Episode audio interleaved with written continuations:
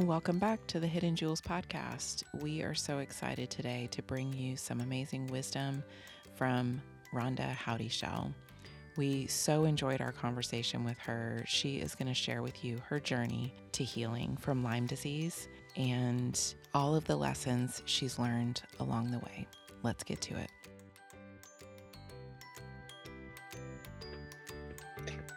Rhonda, I'm so, so honored to have you here with us today. Thank you. Yay, Rhonda, we're glad you're here. I appreciate being invited. I really do.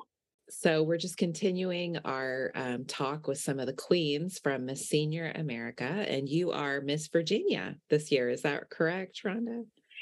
That's right. It was an interesting journey to become Miss Virginia. I am involved in pageantry uh, for my heart, for my mission work. And that is, it's interesting that I became in the Senior America pageant because usually I'm affiliated with other pageants across the country. Okay. Yeah, and I love that you you've already shared with us how you see this as as your mission and um and I love that. I'm already so inspired by our, our chat before we started recording of just um how you really do see whatever it is the Lord brings into your life as a bridge to be on mission uh, for whatever He calls you to. So I'm just already so inspired. I can't wait for everybody to hear your story. So I'm just going to hand it to you. Tell us about Rhonda. Oh, well, I am definitely a city raised but country cured lady and it's just interesting. Maybe it's the seniors as we look back in our lives and we see the tapestry that's being woven uh, of your life.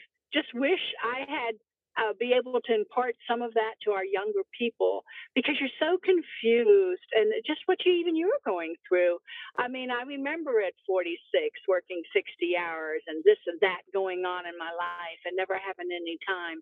But I tell you what made a difference for me is taking that time every morning. I, I have a, a bit of a following with something called morning walk and I've done it for the last eight or nine years. I, I don't keep track, but every morning I walk and when I walk, I let God inspire me with some word or something that I see. And when I do it, it brings to mind something. And so I will work on that and, and put up something that we call, I say, every morning, I say, Thank you, Jesus, for my life the way it is, because I know what it's like to have a life that is disabled. I know what it's like to have to be homeless. I know what it's like uh, to not know if you're going to be able to meet your bills. I, I know all of these things because I've lived a rich life and not a privileged life, although people think I have. Hmm. Mm-hmm. Wow. So I have a question. Is this morning walk? I know it's something you do. Is it a uh, Facebook page? Is it is it something that people could learn from what you do? Well, you know, it's funny because sometimes I have this thing on my car which says Miss Virginia Senior America. And I was coming out of the grocery store and someone ran up to me and they said, Oh my. Uh, and I thought for sure she was going to talk to me about being Miss Virginia Senior America. But instead, you're Rhonda Howdyshell. I read I read Morning Walk every morning. Did I know she read it? No. It's a Facebook page, and I just started putting it up on my own personal page. I share it to other several other inspirational pages uh, every morning, and it's like I say, I don't know what it's going to be about. Uh, sometimes you just got to let go and trust. It's not planned out, and I don't have anything on the shelf. I depend every morning on God to show me what He would have me share. Oh, Isn't wow. that beautiful? But it, it sounds like it's birthed from a heart of gratitude, right? I, I, you know, that's the thing. The heart of gratitude. When my son was so disabled that he couldn't leave the house, and it was six years, the longest six years of any mother's life, and I thought his life was over. It wasn't until I fell to my knees and asked God to step in. You know, let me let go, let God. You've heard that saying, but it's so true that things really went to crap. mm. because right after that, I lost my job of 16 years. So now the health insurance and everything I used to take care of him and tie him to this world, those means were gone. And I didn't know what was going to happen. And that's when I literally uh, just had to trust no matter what you're going through, uh, when it really gets shaken up and things are coming at you, you know that God is using that. And you ask him, by the way, to change your path, right? You just sat, laid on, sat on your knees and asked him. Right?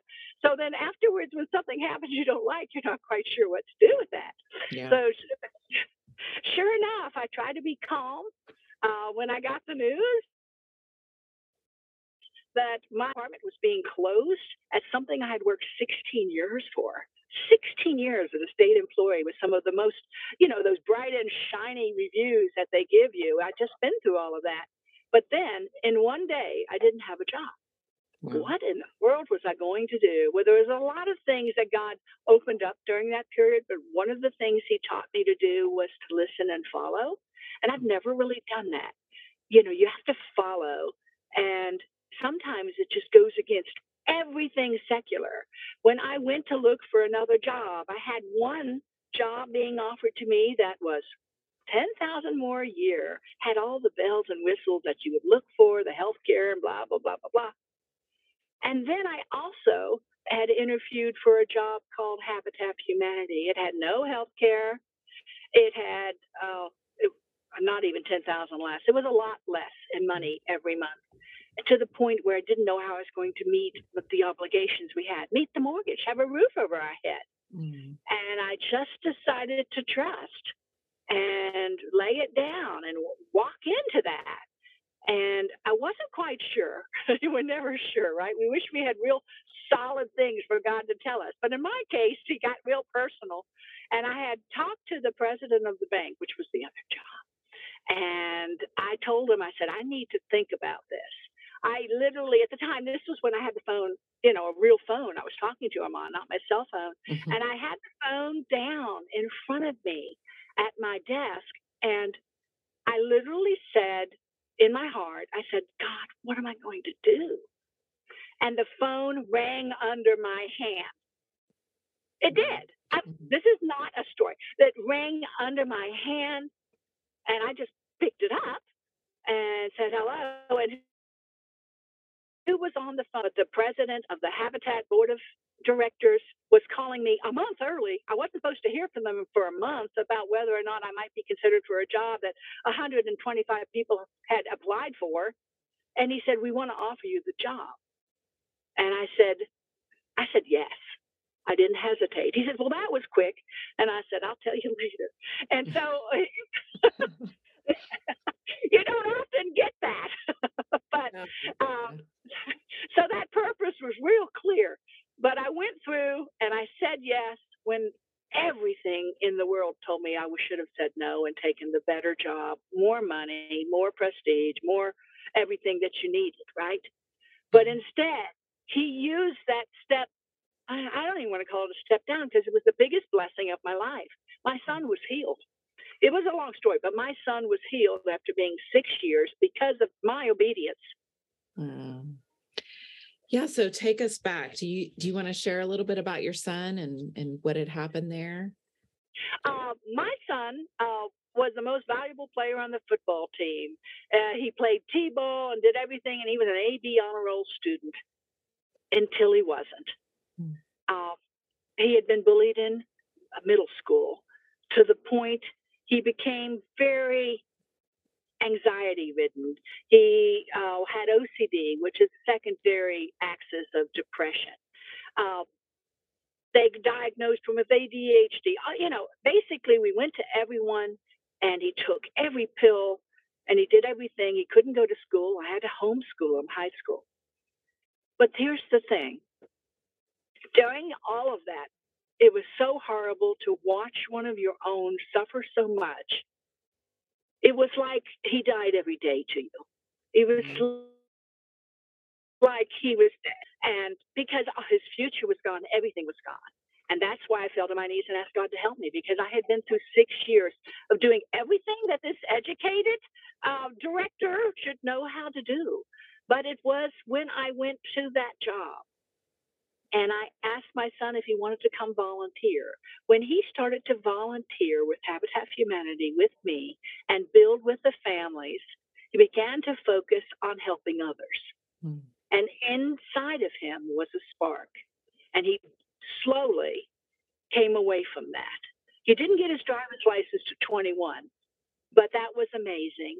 Then he, of course, he had total disability from Social Security because, as the doctor said, he was a trash can of everything, you know, Mm, as far as diagnosis. And I know many families are going through this, not just mhm, teenage. I'm talking about families where they're suffering all of these different things.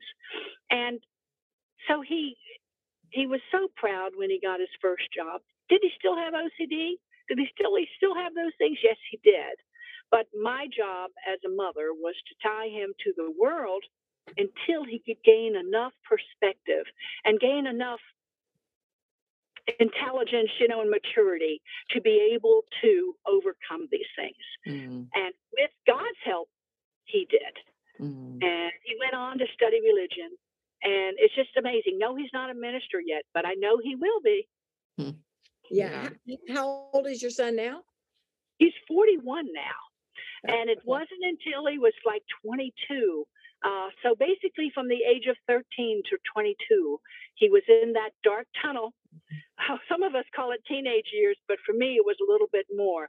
We had to provide 24 7 care. Otherwise, our son would have been institutionalized. Wow. Wow. Well, I know somebody is going to listen to this, and I know beyond a shadow of a doubt, there is a mama out there who needs hope right now. And she is going to come across this podcast, and your story is giving her hope as we speak. So I'm always excited about the future listeners. Well, Rhonda, what do you mental mental health care awareness is is rampant right now. And people Yeah. when you said that the doctor said he was a trash can of every diagnosis, basically, and that instead of teenage rebellion, you called it a dark tunnel. Yes. Uh, someone described that to me before. It says if you're a mother of a teenager, get on your knees because you're going through a dark tunnel. But look at that light. Focus on that light. You will get through it. But in this case, it was pretty black. And for him, it was pretty black. He did try to kill himself twice. Mm, And I think of all of the families who, it's not about me being successful, but I think of all of the families who've had to face that without an outcome where they have championed. And I, I'm just so very thankful. But what did it take? It took me being obedient. It took me bringing my child and exposing him to something like volunteering uh, and him being able to build some self worth through that. Uh, all of these things it took. Mm, And when they finally did take hold and his heart has continued to blossom, did he have trouble with drugs? No, he never went out. Did he have trouble uh, with girls? No, he never went out. But the thing is, his father also has many of these many of these things. So I'm not sure so much uh, mirroring that. But yes, he had post traumatic stress from being bullied in school. And Mhm. children not only being bullied in school, but on the internet and uh, through the different social media platforms. Uh, and of course, COVID didn't help us any. mm. It's really an epidemic. And, and this is, Mm. yeah, it's an epidemic. And, you know, the whole thing is so systemic. Once that, that bottom phase, and they're too young to understand everything. They're too young to understand, not that we ever will, but they're too young to understand that it will get better. So this is what I did. Not only did I pray to God, but every day I'd walk up to him and I'd say, What are you thankful for? And some days he'd look at me and say, Absolutely nothing. And this is a child who had to put on four pairs of plastic gloves to pet his cat. His anxiety and depression had spiraled into a secondary axis. These are diagnoses that you get outside of the, the original diagnosis, and it's it was um, OCD, Mhm. obsessive compul- compulsive disorder. And you think that someone who's obsessive compulsive would be very organized and would clean. No, no, no, no, no. I had to come home from work and literally take the broom and sweep up hundreds of pairs of plastic gloves that would have been thrown on the floor. Uh, we called them strewn. but you see, the thing is, my husband kept saying, well, snap out of it, blah, blah, blah, blah, blah. And I took him aside and I said, You wouldn't say to that to someone who was in a wheelchair. So why are you saying that to your own son? We need to accept him where he is and where God has him and love him right where he is before we will ever go forward. Mm. This is such gold for the mother out there struggling. Mhm. And that's the hard thing to do. Yeah. Love them right where they are. I have a fix it kind of personality. Uh, my engineering degree and my engineering background wants to fix it. And I love your admonition. You cannot tell someone in a wheelchair just to get up and get out. You have to love them where they are until they aren't there anymore. Exactly. My son was depressed, and I would, but I would, I would try these inspirational things, and I'd say, "Well, look at them; they have no legs." And he told me later, "Mom, when you told me those things, you actually made me feel worse about myself and wanted me to kill myself because here I am with four, two arms and two legs, and I couldn't do it. Yet someone who was could. So we, it's kind of a cautionary tale. You love them Mhm. where they are and celebrate who they are, and you focus on the thankfulness of what they have every day. And God grew it, and God grew it till he till he's now. Guess who?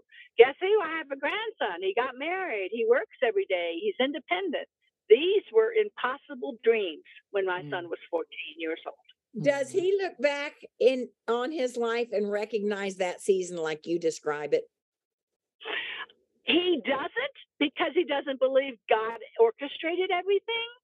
He does believe in God very much. He does believe in God everything, but he has he's in a religion now called Sikh, which is a Christian religion, an Indian religion, and he studied religion. And it, is about being a good person every day. And he he is the most measured, loving, accepting, honorable person I have ever met. Do I want him to th- be thankful to Jesus and follow him like I do? Oh, yes, I do. but does he yet? No. But I also know God has a bigger testimony. That's right. Mhm.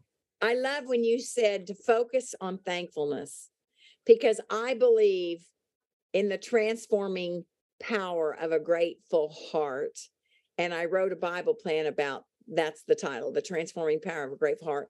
And when you said that even your morning walk is about gratitude and how you helped your son move from disabled to abled uh, through the you know the healing and help of the holy spirit you said it was all about asking him what are you thankful for even when he said nothing you kept Yeah. grat- you kept gratitude in front of him and i rhonda i want you know i believe gratitude is one of the top game changers in life Mhm. wow Yes. and now he understands you know he doesn't have he he, he works a you know he's not a high power job and he you know affords his apartment and you know go to work and and uh, modest food not fancy food and he said uh, there was some different sayings and basically it was about being thankful for what you have where you are because that's someone else's dream Mm. Okay, so Yes. thi- this is one of the stories that we knew that we had to dive in with you. And another story that I know that we have to dive in with you is something to, uh, the testimony of God's faithfulness through your Lyme disease. Can we hear more about that as well? Well, that is interesting. Uh, Lyme disease. It is something to take seriously, yet it's something so easily ignored because the doctors will diagnose you with other things very quickly. I was um, grew up in the city, and we mentioned that. And uh, my grandmother and mom thought the best thing in the world for us when I was about eight years old was to send us to camp here, right here where I live now, in the Shenandoah Valley. So here I went sent off to camp for eh, six weeks, eight weeks. But during that time, I had very long hair and I have thick hair, and a tick had become attached and engorged at the base of my neck. And when one of the counselors was brushing my hair and um, putting it in braids or whatever you do, she discovered it and it became a big deal to remove this tick. Now, look, keep in mind, this was back about 1961, 1962. No one knew anything about Lyme disease. So when I came down with a rash all over my body two days later and some sickness symptoms, they thought I had measles and called my mother. I didn't have measles and no, I wasn't contagious.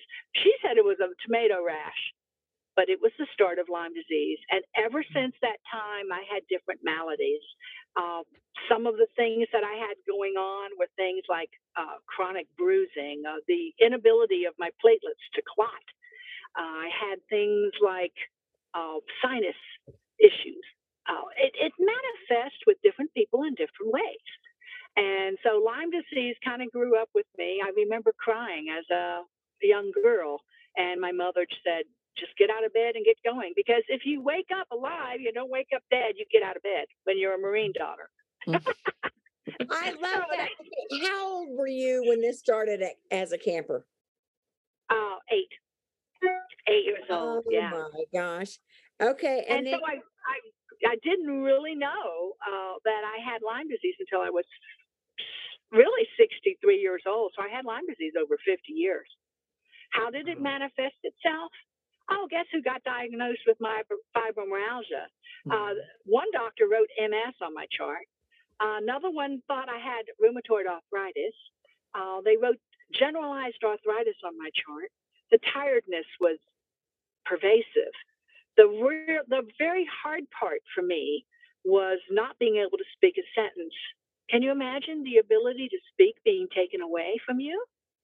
What was God trying to tell me? Mm. Uh, I wasn't sure, but here I was working, but I was 62, and I decided to go ahead and retire from from my work. wasn't ready to retire, but I just felt like I didn't have the spark and the energy and the wherewithal to keep going. Plus, my husband was getting worse.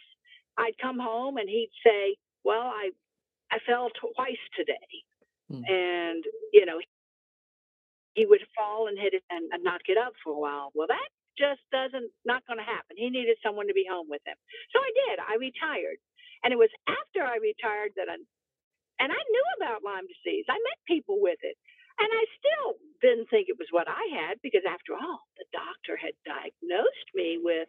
You know, all of these other things like Munchausen's. You know, I was like reveling in all of these other diagnoses that I have. I was so disabled, right? But still going. But the weird thing was the math I couldn't do. I couldn't speak a sentence.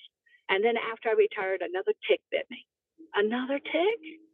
Why did he send another tick? Well, I guess because I wasn't listening on the first one. But he sent another tick, and I say, thank God he did. Uh, my doctor, who is a specialist in Lyme, I said, what do they do when you have Lyme and another tick bites you? She said, they have a party. Well, they sure did have a party in my uh, life. I mean, I got to the point where I couldn't even stand up. My blood pressure was so low. I uh, I wasn't able to be. I couldn't see real well, so I couldn't even go to my Bible class and read. I I wasn't able to think straight. And towards the end, before I got help, my hands were trembling, Mm. Like Parkinson's. Yeah. Uh, thing Wow. you know, health is such a Jenga of life. You know, there's lots of different things. Uh, they call them comorbidities in this world. But it could very well be that you're fighting Lyme disease and you don't even know it. Here I was, an educated woman who lived a professional life. I heard about Lyme disease. I lived in the country. I had taken ticks off me, but did I think I had it? No, I didn't think I had it. So uh, I talked to my doctor. I had a migrans rash, and it was a blue red rash that turned up. And of course, at that time, I thought, oh my, I have a blood clot. I'm going to die in two hours. Maybe I should call my doctor. so yeah, that sent me to the doctor. And when she looked at it with my other history, with the, and I remember I've had a hip replacement, and she had already diagnosed me with general arthritis, which is a symptom of Lyme. Um, and she looked at that and she says, Rhonda, I think you have Lyme disease. But they treat according to a CDC regulation, which says give the patient 15 days of doxy. Unfortunately, What? there's 15 days of doxycycline is the Mhm. prescribed treatment up, approved by the Centers for Disease Control. But there are many specialists who realize that's not enough, especially for someone who's not first bitten. That was my case. I wasn't first bitten, right? And uh, it was pervasive in my body. And obviously, for the cognitive disorders that had already gone into my brain. I had the the my neck hurt so bad. There were so many symptoms, and each person's different. But thankfully, I didn't get better when she gave me that. I actually got, got worse, and it just continued. And I'm like, what the what's going on here? So I went to a Lyme literate medical doctor, and I'm thankful to have one close to me. And it was through her care that I got a pulsed protocol treatment. It took about six months, but it cleared so much of the Lyme disease from me. Look at me. I can talk, I can think, I can put words together, I can do math again. And And you are darling and you are powerful because I have been in your presence. And I'm sitting here when you said I couldn't do this, I couldn't do this, I couldn't do that. I'm like, well, who are you talking about? I have seen your recovery and your sharpness and God's additional testimony for your days. So it, this is true. Yeah, I, I have a saying that God didn't save your life because you needed another day. He saved it because someone out there out there needs you. And that's when I knew I had to get more active in the Lyme community and speak out about it. Mhm. And that's one reason I love to have a title is because I carry that with me. You remember mission work. I mean, yes, we can have mission work with a crown on our head. That gives us so many more opportunities to speak to people. And uh, when you do, you carry a message. I still have people come up to me. Just last, just a few weeks ago, I had someone come up to me from my Ruritan Club, which is a service club I, I joined 32 years ago. And they came up to me, Rhonda, where is the name of that doctor you went to? I think I might have Lyme disease. Again, half of the people who have Lyme disease do not even recall being bitten by a tick. Yeah. It's That amazing. is so scary. And the most prevalent are the ages four to 10 boys. Mm. Okay, I have a friend who has a big old backyard and has two boys that are young that have both been bitten by ticks and they have a Lyme's diagnosis as young sons and she as the mother even has Lyme's diagnosis. What would you be sharing for the greatest advice to these people that are listening that either don't know they have a Lyme's diagnosis? For Lyme disease, yeah. If they don't know they have a Lyme diagnosis, but they're in, uh, if you have a dog, you're 50% more likely to get Lyme disease. Okay. because you have the dog carrying them into the house. The cats, although they don't normally get Lyme disease, carry them into the house. If you have a bird feeder on your porch, birds carry ticks into your yard. Uh, if you live in the city and you think you're safe, it doesn't matter. It's just about grass and birds, and they're prevalent everywhere. And and here's the thing: you're not going to know. The symptoms are going to be a little bit obscure, and there's so many things you can be misdiagnosed. Matter of fact, Lyme disease is called the great pretender. And some of the things that you'll be diagnosed with for a child uh, suffering Lyme disease is ADHD. And uh, of course, the not being attentive in class. Uh, then, of course, there are some children who have it very bad and they're paralyzed and they can't speak. And so they diagnose them with autism. But I have the friend, the cure that I took, my friend did a study where there were 4,000 autistic children who couldn't speak, walk. And he, they went through the same protocol I went through, and they all came out of it. So autism is frequently misdiagnosed. There's an explosion of stuff with our kids. Listen to it. I mean, look around. How can that possibly be? Because there's something out there, a hidden epidemic, and it's called Lyme disease. And they're not talking about it. they're just not talking about it. Well, I Lyme- I don't I don't think they're not talking about it on purpose. They we are all massively ignorant. Mm. Yeah. Well, it, it's again, health. Your health is a Jenga. You know, you think of the game of Jenga. You got this block and that block. So if you pull out a block that your body is fighting Lyme disease, wouldn't it be more easy to get some of the other things? When the doctors took X-ray and looked at my hip, did they see bone on bone and damage and needed to be replaced? Well, of course they did. Did they think about Lyme? Well, I'll tell you about that. An orthopedic doctor is not allowed to tell you to think about Lyme because that's not his specialty. It's Mm. against the Hippocratic Oath. I don't think it's the Hippocratic Oath, but it's against the doctor guidelines. They can't talk about someone else's specialty. What in the world? What happened to the good old general practitioner? Yeah. Wow. And then if you're with a general practitioner, they're going to give you 15 days of doxycycline or 28 days of doxycycline. And there are studies, if you don't believe me, look up Dr. Sapi. The studies show a very high kill rate quickly. But unfortunately, with the high kill rate, they will get something called a biocyst or a round cyst. And these are like little eggs that they've left behind. And when the doxycycline is gone from your blood 30 days later, they hatch out three to 12 for every one there was. Mm. And so it won't be long until your body is overcome by this again. Wow. Where can people go to find more information about this? You, Global Lyme Alliance uh, is a very good organization. You can look that up.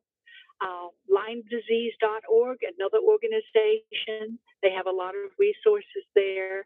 At Global Lyme Alliance, you can put in your zip code and find something called an LLMD, and that is a Lyme literate medical doctor. I'm not saying our general practitioners or the doctors that we go to, primary care physicians, are not knowledgeable. They are. But consider this they have 15 minutes in medical school on Lyme disease. Oh my word. Mm. Yeah, that's it- it's just like any other specialty, right? You would want to go to somebody who specializes in this. and some of them make so much money and yeah and you wonder is it the big pharmy is it big pharmaceuticals is it is it what's in our food yeah it's it's all of it uh, Mhm. things in our food are missing now the nutrients that we had in the 50s are gone from our food now i don't care if you're buying organic it doesn't make a difference it's, Mm. it's not there Mm. is it engineered that way? I hate to be pessimistic and get everyone down, but I'm beginning to think it is. Oh my word. Okay, so we have talked about two powerful subjects, a little bit of mental health and the dark tunnel. And we talked about Lyme disease. I'm going to actually sneak us into a couple other subjects. You mentioned in an email you had sent me that you went from heart attack to Miss Senior America. Tell us that story in a nutshell. Oh, I, I, I did not participate in pageants. And like many people out there, professional women and other, oh, what about pageants? What's going on with that? Uh, you know, you, you deduct 10 points from your IQ because someone's in a pageant. I wasn't involved in them at all. I was involved in, when I was a missus, I had a heart attack at 38. 38 years old. Yeah. What? Actually, it might have been a, a symptom of Lyme disease because of the heart arrhythmia that was going on. That's also involved with Lyme disease, but we're not going to go there. But I had a heart attack at 38 years old. I didn't know I was having a heart attack, like many women. Uh, I was very tired. I had indigestion when I hadn't eaten. And what did I do? I went to bed and just asked God to keep me because. uh, and when I went back to the doctor to the hospital and they did the EKG and all that had indicated that I had one. So we talked to my doctor and they talked I had already lost some weight. They talked about adding exercise in. Remember, I was working for this International Living History Museum, a, a wonderful job, but unfortunately I was putting 40 to 50, 60 hours in. I was hitting myself caffeine all day. And don't forget the M&Ms at four o'clock to keep going. Yeah, that, that was me. okay, someone's laughing. You know what I'm talking about. Um, so anyway, all of those things, and it was just that wake up call. So I said, okay, maybe I need to add some exercise, take some time for me. So it took a heart attack for me to take some time for me because every woman out there with your family and everything you got going on, you're you're on the back burner and you know it. Mhm. So I I love you saying that. Could we repeat that every busy woman puts her health on the back burner and your admonishment is not to do that? Well, yeah, and, but you're going to get a wake up call. Hopefully, it's not going to be one of those like you want to live, you better do something. And uh, and so I followed that, and I took time. Did I have to get up at 5 a.m. to do it? Yes, I did. Mm. Oh, and I did, but I was healthier for it. And when I got healthier, my schedule became easier. So there you got some benefits, right? Mm. And then I had a beautiful mom who said to me, You've got to go into this. I saw this Mrs. America pageant.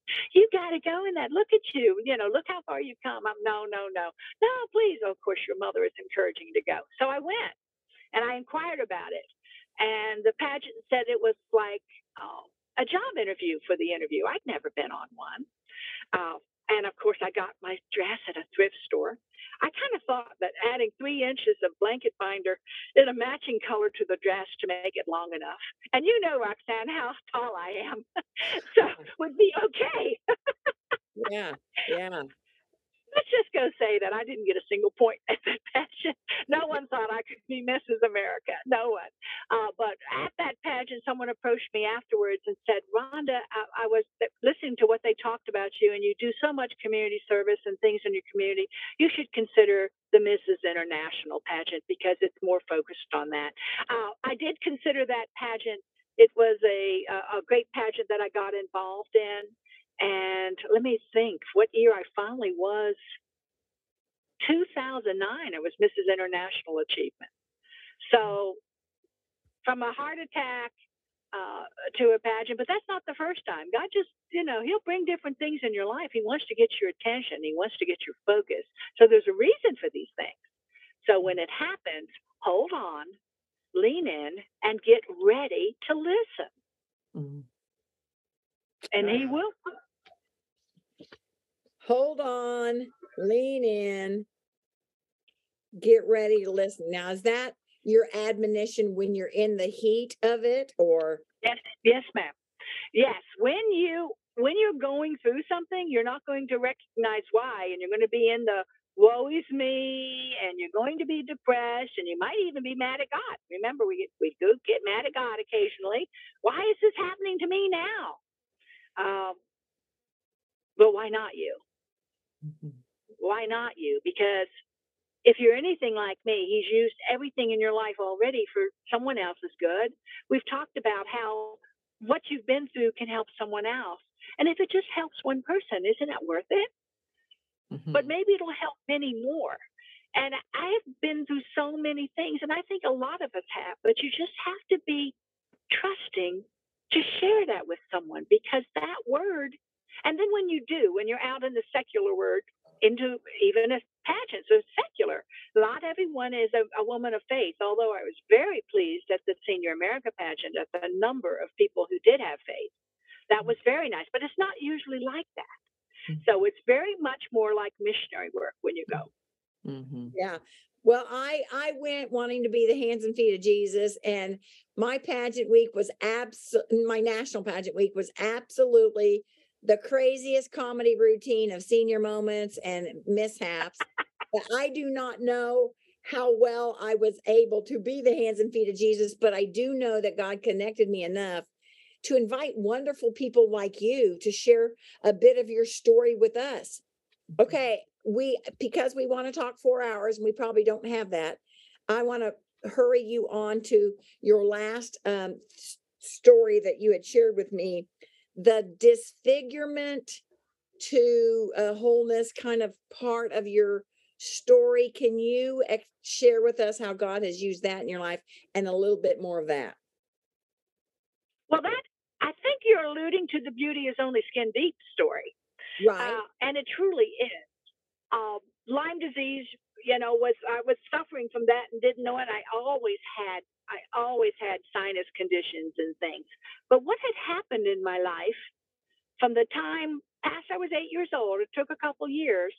The doctors kept seeing masses in my right maxillary sinus. That just means the right side of your face underneath your cheekbone. Uh, for those who are listening, and know, they kept seeing it. They kept seeing it, and I was going to uh, Navy doctors. You know, when you're a Marine family, that's where you go, and they kept treating me with vitamin tap, very similar to allergies, and they just said it has to do with allergies. And of course, I had a lot of allergies. Don't you know? Don't get me wrong. I was allergic to dust. But Mhm. what happened when I was 16? Although I'd been sick, and I was sick many, many times during the year, all of a sudden, a polyp, and think of that as a growth that has smooth edges, hung out of my nose. Can you imagine a 16 year old girl who thought maybe she looked okay Mhm. had a, uh, this thing that looked like a booger? Okay, really did. And, it, and so what I would do to go to school was to stuff it up there. And my doctor made uh, my my mom made an appointment with an ENT doctor, and here I am stuffing that booger up, and he took it out and looked at it, and they had me scheduled for emergency surgery the next day. Uh, This was this was a this this was a mass. a mass. The mass had worked from where they had been seeing it since I was eight years old. It took another eight years, and polyps and tumors and cysts, and let's just say the big C word, cancer, could work work its way through and go right into your brain and completely disfigure your face so you had none. I've seen people with surgery after cancer in their sinuses, and they don't have a nose and they have no cheek, and you know they literally have to uh, over their face, a prosthetic. But I didn't know anything of that. I just know I was scheduled for emergency surgery. And I tell people, the old days, does anyone know how to, you used to put those bath mats in the tub that had the suction cups on them? Do you know what Yeah. that is? Yeah. Well, you ha- you have to be you have to be awake for the surgery I had, and they numb you up and give you something. You know, I really swear to God, I don't know what they gave me, but uh, they could have cut my leg off and I would have cared. But they um, they and it's graphic, but they. So if you have a small child, don't listen to this. They actually had to chisel through my mouth and lift my face up to take my face off. And then they removed the tumors and polyps, and it felt like that bath mat when you lift it up off the top. You could just feel it coming out of there. It was the weirdest feeling in the world. And of course, off to biopsy it went. After that, uh, they bandaged me up and into the room I went. And remember, I said I had the Lyme disease and I had a secondary disorder, with bleeding. Uh, I would hemorrhage and get bruises, and I couldn't do things because of the bruising. I couldn't do sports. I couldn't do this. I hemorrhaged, and they brought me back. I remember passing out, and it was, you know, pretty scary because everyone's running around you and taking you to the emergency room and putting pressure bandages on your head. But because of all that, I wasn't able to keep the ice and do the things, and my head turned into something that looked like a football, but in a different direction. And you know, very, very, I, I was very disfigured for about six to seven months, uh, to the point where I didn't go out, and if I did, it was big glasses with a hat. And children would literally, you know, point and be scared when they saw me. Hmm. So I tried not to go out. And yes, the most valuable player on the football team, the captain of the football team, uh, put pushed me to the curve. Uh, yeah. So that is, I really learned right then that beauty's kind of skin deep, and your friends are your friends until you're not what they think you should look like anymore. Mm.